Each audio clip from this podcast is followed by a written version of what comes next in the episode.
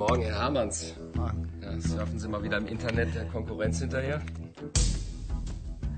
Gibt es irgendwas Neues? Sie kleben ja in letzter Zeit förmlich am Computer. naja, unser Beruf als Chemiker ist auch nicht mehr das, was er mal war. Ne? Moment, Herr Schade, ja? Ich speichere das eben noch schnell ab. Ja, ja. So. Ja, Sie haben recht. Ein Reagenzglas nimmt man als Laborleiter kaum noch selbst in die Hand. Aber Forschung und Entwicklung, ohne sich auf dem Laufenden zu halten, da ist man heute ziemlich schnell weg vom Fenster. Oh, das können Sie laut sagen. Haben Sie neulich diese Patentgeschichte bei Novofarm mitgekriegt? No. Das war ja wirklich ein dicker Hund. Da kommt Novofarm zum Patentamt, will einen neuen Wirkstoff anmelden, nur um zu erfahren, dass die Duplex AG nur zwei Tage zuvor genau dieselbe Substanz für sich ja, registriert hat. könnte man direkt sonst was denken, was? Ja. Aber die wissenschaftlichen Veröffentlichungen waren doch so, dass die Idee ziemlich nahe lag. Und da ist Zeit dann Geld. Und wer das nicht hat, lässt sich auf so einen Wettlauf besser nicht ein. Wenn ich das bloß überschlage. Mehrere Jahre Entwicklungsarbeit. Da ist ein ja, dreistelliger Millionenbetrag den Bach untergegangen. In der Haut von deren Entwicklungschef möchte ich nicht stecken. Ich auch nicht. Ja. ja, zum Glück läuft das ja bei uns anders. In den letzten Jahren hatten wir doch meistens die Nase vorn, ne? Und das verdanken wir nicht zuletzt Ihnen, Herr Manns. Sehr gut, sehr gut. Bloß so ein richtig großer Treffer. Der war schon lange nicht mehr dabei, oder? Wir tun unser Bestes. Aber Sie wissen ja, unsere durchschnittliche Trefferquote liegt bei 1 zu 46.000. 46.000 Substanzen, die untersucht werden müssen, ehe sich eine einzige davon als produktfähig erweist. Aber gemessen daran waren wir unverschämt gut. Ja, und der große Wurf, Dazu gehört halt außer Fleiß das berühmte Quäntchen Glück. Aber Sie waren doch auf einer interessanten Spur, soweit ich mich entsinne. Dieses Schneckenmittel auf pflanzlicher Basis. Wie sieht's denn damit aus? Vielversprechend, vielversprechend, doch, doch. Aber danach fragen Sie am besten die Kollegin Reimer. Ah, ja, ja. Ja, die ist im Gewächshaus. Das erste. Ja. Da hinten, geradeaus durch. Ja, ja, danke. Dann will ich Sie mal nicht weiter von Ihrer Arbeit abhalten. Ne? Bleiben Sie dran, Herr Matz.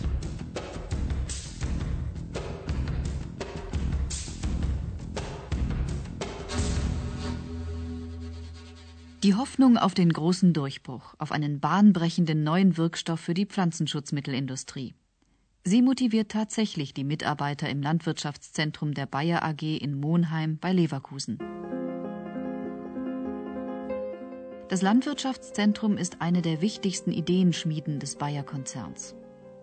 1700 Beschäftigte arbeiten auf dem Gelände, das mit 55 Hektar Fläche so groß ist wie 70 Fußballplätze. Ihr Metier nennt man Forschung und Entwicklung. Das Ergebnis ihrer Mühen ist für Bayer das Geschäft von morgen und übermorgen. Und damit auch in Zukunft mindestens ähnlich hohe Gewinne erwirtschaftet werden wie in den vergangenen Jahren, investiert der Konzern kräftig in Forschung und Entwicklung, kurz F&E genannt. Professor Hans-Jürgen Rosenkranz Leiter der zentralen Forschung bei der Bayer AG. Wir sind irgendwann in den 70er Jahren gestartet mit rund 4% vom Umsatz. Das ist auf der einen Seite darauf zurückzuführen, dass wir tatsächlich ganz konsequent äh, auch heute die Forschung wieder forcieren und uns zur Forschung im Unternehmen bekennen. Zum anderen aber auch darauf, dass äh, im Laufe dieser Jahre, von den 70er Jahren bis heute, die forschungsintensiven Geschäfte, nämlich Pharma und Pflanzenschutz, stärker gewachsen sind als die Geschäfte, die äh, eben nicht so forschungsintensiv sind, nämlich äh, Großchemikalien und Kunststoffe und so weiter.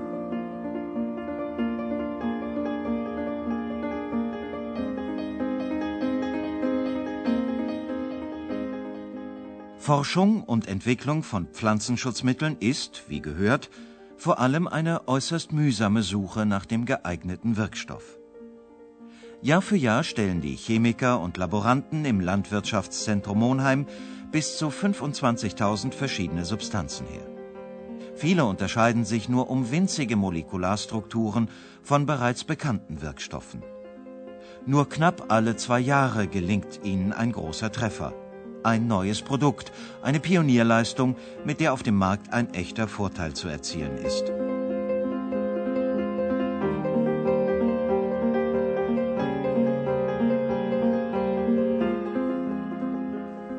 Ebenso wichtig wie die rasche Anmeldung beim Patentamt, wenn der Wirkstoff gefunden wurde, ist deshalb zuvor Geduld bei der Suche.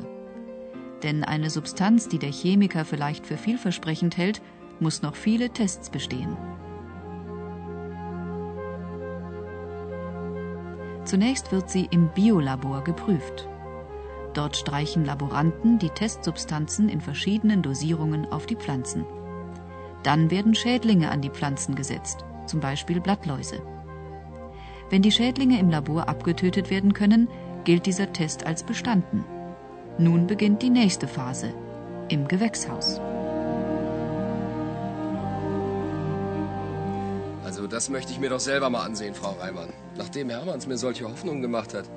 Äh, wenn ich richtig informiert bin, dann haben Sie jetzt also verschiedene Anwendungsmethoden ausprobiert? Als Granulat und als Spritzmittel? Ja, genau. Tja, das Granulat wäre natürlich das Beste. Leichte Handhabung, geringe Dosierung. Davon verspreche ich mir ziemlich viel. Ja, das wäre es. Im Biolabor hat es auch prima funktioniert. Da hat keine Schnecke überlebt. Hier im Gewächshaus sieht das aber leider anders aus. Sehen Sie selber.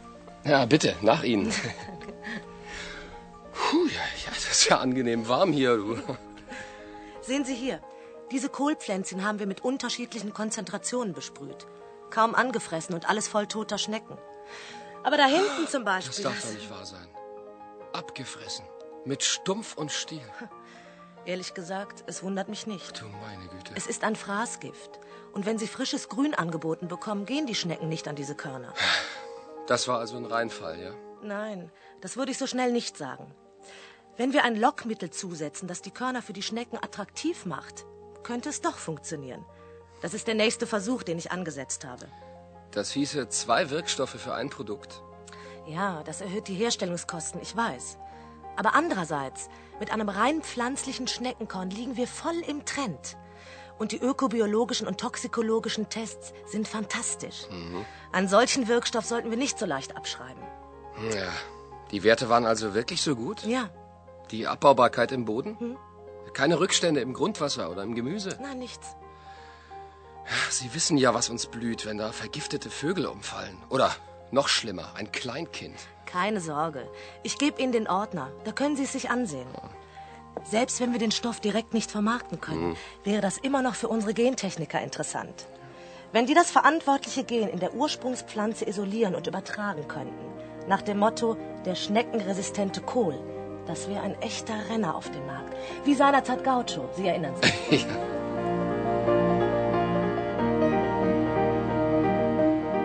Gaucho, das war ein Volltreffer der Bayer-Forschung. Japanische Chemiker des Konzerns fanden den Wirkstoff dieses Pflanzenschutzmittels, Imidacloprid. Die Biologen im Landwirtschaftszentrum Monheim entwickelten und testeten ihn dann bis zur Marktreife. Das Besondere an Gaucho ist seine Anwendung. Mit dem Mittel wird nämlich schon das Saatgut gebeizt. Das heißt, bereits die Samenkörner werden mit dem Pflanzenschutzmittel bestrichen.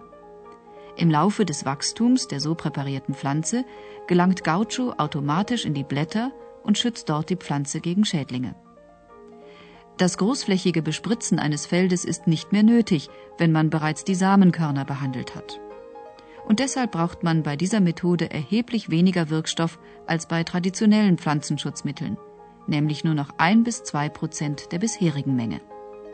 So wird die Umweltbelastung durch die giftige Substanz deutlich reduziert. Bauern und Bäuerinnen kommen mit dem Mittel weniger in Berührung und haben geringere Gesundheitsrisiken. Und schließlich verdient Bayer gut an seiner neuen Marke. Denn der neue Wirkstoff ist effizient und gleichzeitig leicht und billig zu transportieren. 700 Millionen Mark Umsatz erwartet der Konzern künftig jährlich mit Gaucho. Die Entwicklungskosten von rund 300 Millionen Mark dürften ohne Zweifel bald wieder eingespielt sein. Forschung und Entwicklung ist ein schöpferischer Akt. Am Ende eines FE-Prozesses steht oft ein gänzlich neues oder entscheidend verbessertes Produkt. Die Entwicklungsphase ist zwar teuer, aber danach winkt dem Unternehmen reicher Gewinn. Denn bis die Konkurrenz nachziehen kann, ist das Produkt einzigartig. Das Entwicklerunternehmen hat damit eine Monopolstellung auf dem Markt. Bis die Konkurrenz mit einem ähnlichen Produkt nachziehen kann, bestimmt das Entwicklerunternehmen wenigstens für bestimmte Zeit den Preis alleine. Dementsprechend groß ist der Gewinn. Das ist für das Unternehmen lukrativ. Aber gleichzeitig profitiert auch die gesamte Volkswirtschaft eines Landes. Mit der Entwicklung vieler neuer Produkte steigt der Reichtum einer Nation.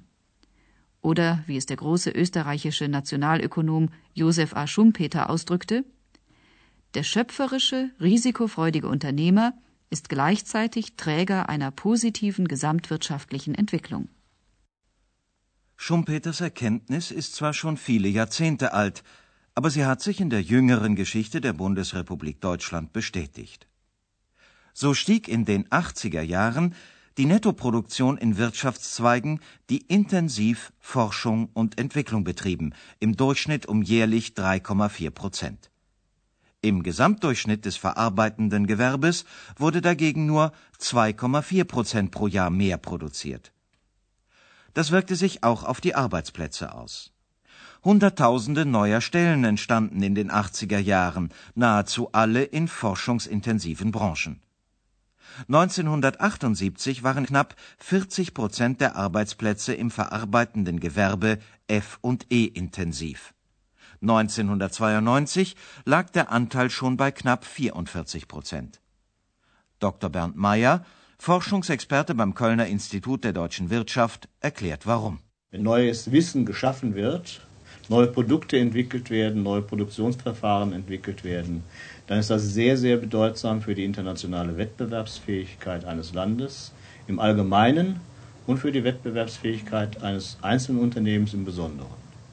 Von daher ist gerade eine ressourcenarme Nation wie die Bundesrepublik Deutschland außerordentlich stark auf Forschung und Entwicklung und damit auf das Humankapital in diesem Sinne angewiesen. Diese Lektion schienen die deutschen Unternehmer zu Beginn der 90er Jahre allerdings ein wenig vergessen zu haben. Die Ausgaben für Forschung und Entwicklung nahmen kaum noch zu. Im Jahr 1993 sanken sie sogar deutlich um 1,4 Prozent. Der Grund? Die Exportnation Deutschland litt zunehmend unter der international nachlassenden Konjunktur und die Unternehmen wollten in allen Abteilungen Kosten einsparen, also auch bei Forschung und Entwicklung. Gerade in den Branchen, in denen deutsche Unternehmen auch international besonders erfolgreich sind, wirkte sich die Rezession deutlich aus. Im Automobil- und Maschinenbau, in der Chemie- und Elektrotechnik, in der Stahlindustrie und Mineralölverarbeitung. Und in diese Branchen fließen in Deutschland damals wie heute rund 90 Prozent der Forschungs- und Entwicklungsinvestitionen. In den neuen Boombranchen wie der Gentechnik und der Biotechnologie lag Deutschland jedoch im internationalen Wettbewerb zurück. Die Schuld an diesem Rückstand trug nach Meinung der Unternehmen der Staat. Denn in der Debatte um neue Technologien, ihre Chancen und Gefahren hielt sich der Gesetzgeber lange zurück. Klare Richtlinien gab es nach Ansicht der Unternehmer nicht. Auch die Genehmigungsverfahren dauerten ihnen zu lange. Daran, so klagten Firmensprecher und Verbandsfunktionäre immer wieder, gehe der Forschungsstandort Deutschland zugrunde. Inzwischen hat sich jedoch einiges geändert. Es gibt in Deutschland zum Beispiel ein Gentechnikgesetz. Dieses Gesetz grenzt ab, welche Forschungen in der Gentechnik erlaubt oder tabu sind. Auch die Genehmigungsvorschriften für neue Anlagen sind firmenfreundlicher und schneller geworden. Die Unternehmer könnten jetzt mit den Maßnahmen von Staat und Regierung zufriedener sein, meint Bernd Meyer, Forschungsexperte vom Institut der deutschen Wirtschaft. Ordnungspolitik heißt ja eigentlich Rahmenbedingungen verbessern. Und in diesem Sinne spielt der Staat eine große Rolle, gerade zur Gestaltung der Rahmenbedingungen. Ich denke hier in erster Linie an die Gestaltung äh, der steuerlichen Rahmenbedingungen. Ich denke an die Gestaltung äh, von Bildung und Ausbildung. Und auch hier, glaube ich, sind, werden neue Akzente gesetzt. Und ich denke auch daran, dass äh, gerade mit dem neuen Programm des Forschungsministeriums mehr Wettbewerb in die Forschungslandschaft an sich gebracht werden soll. Und das kann eigentlich dem Gesamtsystem nur nutzen und damit also auch der Wirtschaft selbst und einer Volkswirtschaft wie der Bundesrepublik Deutschland, die ja zunehmend unter internationalen Wettbewerbsdruck gerät. Auch in der Förderung von Forschung und Entwicklung will der Bundesforschungsminister neue Wege gehen. Bisher definierte oft der Staat bzw. das Forschungsministerium einzelne Programme oder Entwicklungsaufgaben. Die Unternehmen, die dann daran arbeiteten, wurden bezuschusst. In den Genuss der Finanzhilfen kamen in erster Linie große Firmen. Jetzt dürfen die Unternehmen selbst wichtige technologische Zukunftsaufgaben definieren und Lösungen anbieten. Im Rahmen von Wettbewerben konkurrieren sie dann um die lukrativen Zuschüsse. Diese Wettbewerbe gibt es schon vor allem für die jungen, aufstrebenden Technologien. So möchte der Bundesforschungsminister beispielsweise die deutsche Biotechnologie bis zum Jahr 2000 zur Nummer 1 in Europa machen. Dafür setzte er 1996 150 Millionen Mark Unterstützung für drei sogenannte Bioregionen im Bundesgebiet aus.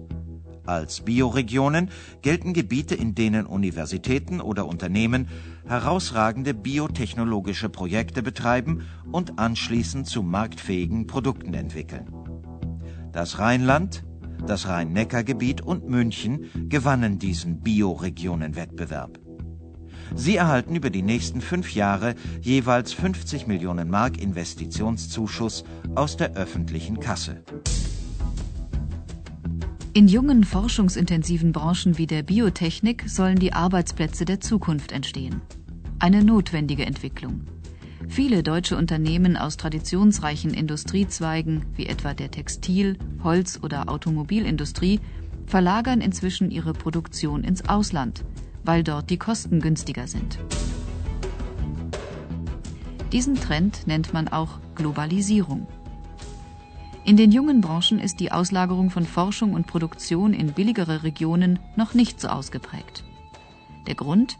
Bei forschungsintensiven Technologien sind die Arbeitskosten weniger entscheidend für den Unternehmensgewinn. Wichtiger für Produktion und Gewinn ist das sogenannte Humankapital. Das heißt, die Ausbildung und Entwicklungsmöglichkeiten der Mitarbeiter. In der Bio- und Gentechnik, bei Halbleitern und neuen Werkstoffen konkurriert Deutschland deshalb in erster Linie mit großen Industrienationen wie Japan oder den USA. Der Vergleich sieht für die deutsche Industrie in einigen Branchen gar nicht schlecht aus. Zu den Spitzenreitern im weltweiten Geschäft gehört die Bundesrepublik bereits in der Lasertechnik. Auch in der Mikrostrukturtechnik sind deutsche Unternehmen führend. Um die Arbeitsplätze in der deutschen Forschung muss man insgesamt weniger Angst haben als um die Arbeitsplätze in der Produktion. Das meint Dr. Frank Morell vom Verein Deutscher Ingenieure VDI, Europas größter technisch-wissenschaftlicher Interessensvertretung. In den entwicklungsintensiven Industrien stellen die äh, Forschungs- und Entwicklungsaktivitäten die Kernkompetenz der Unternehmen und das bedeutet praktisch, wir haben sehr viele solche Industrien wie die pharmazeutische Industrie, aber auch die Automobilindustrie, den Maschinenbau, auch die Elektrotechnik.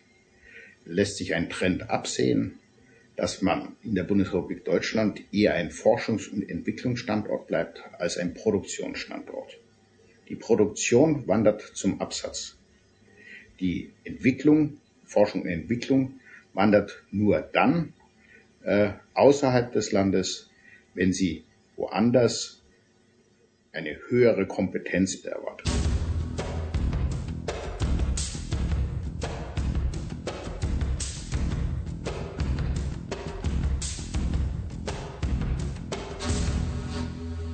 Durch die Hoffnung auf neue, zukunftssichere Arbeitsplätze sind die Deutschen auch technologiefreundlicher geworden. Die Gefahren, die von neuen Technologien ausgehen, werden heute geringer eingeschätzt als noch vor einigen Jahren. Das liegt zum Teil daran, dass die Unternehmen inzwischen strengere Umweltauflagen erfüllen müssen. Zum Beispiel die Firmen der Chemieindustrie, die in der Vergangenheit für zahlreiche Unfälle verantwortlich waren.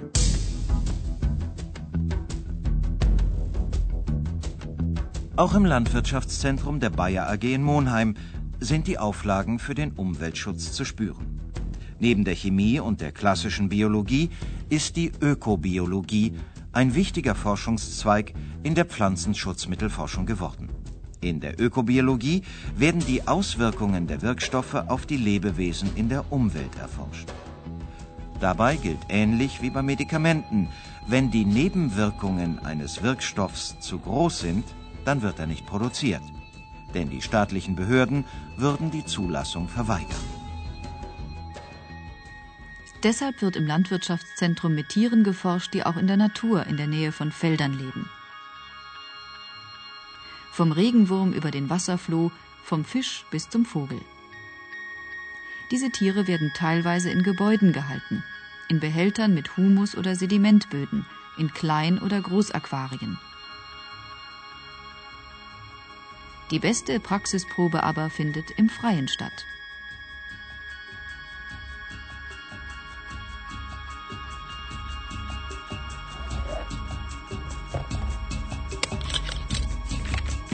So, da ist der Ordner mit den vorgeschriebenen DIN-Tests. Ah ja. Schauen Sie, das sind die verschiedenen Abbautests. Da war praktisch nichts mehr drin. Und die Fische haben es auch prima vertragen. Es scheint für Wirbeltiere überhaupt unschädlich zu sein, sofern sie es fressen. Ach, Vögel haben wir festgestellt, nehmen die Körner nur einmal in den Schnabel und lassen sie fallen. Mhm. Nur die Wasserflöhe. Ja? Naja, aber bei vorschriftsmäßiger Anwendung würde es auch nie in diesen Konzentrationen ins Wasser gelangen. Ja, das sieht ja in der Tat gut aus. Mhm. Ach, es wäre wirklich schade, wenn wir diesen Stoff nicht zur Marktreife entwickeln könnten. Tja. Es ist natürlich immer noch was anderes, eine Substanz in ein Ökosystem auszubringen. Das lässt sich mit Laborbedingungen nicht vergleichen. Das Bodenleben könnte beeinträchtigt werden. Nützlinge geschädigt werden. Und wenn die Vögel das Schneckenkorn nicht fressen, dann fressen sie vielleicht die vergifteten Schnecken. Ach, da ist noch eine Menge Wenn und Aber. Ja, natürlich. Und mit Recht. Deshalb testen wir weiter.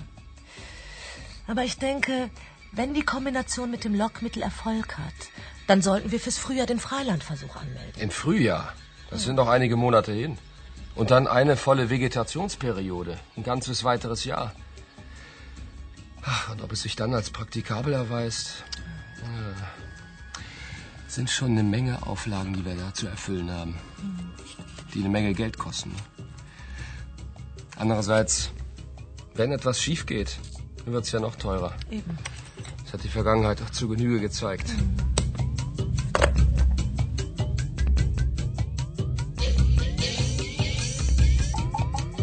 Sollten auch die Freilandtests positiv ausfallen, dann geht der Teststoff in die praktische Erprobung im betriebseigenen Versuchsgut. Bis dahin müssen aber noch eine Menge Untersuchungen durchgeführt und Fragen beantwortet werden. Wie sehr beeinträchtigt das neue Schneckenkorn andere Kleinlebewesen? Wie lange hält die Wirkung vor unter verschiedenen Witterungsbedingungen? Wie oft muss nachgestreut werden? Wenn diese und viele andere Probleme geklärt sind und alles gut geht, erst dann kann der Konzern sein neues Produkt auf den Markt bringen. Nach knapp zehn Jahren Forschung und Entwicklung.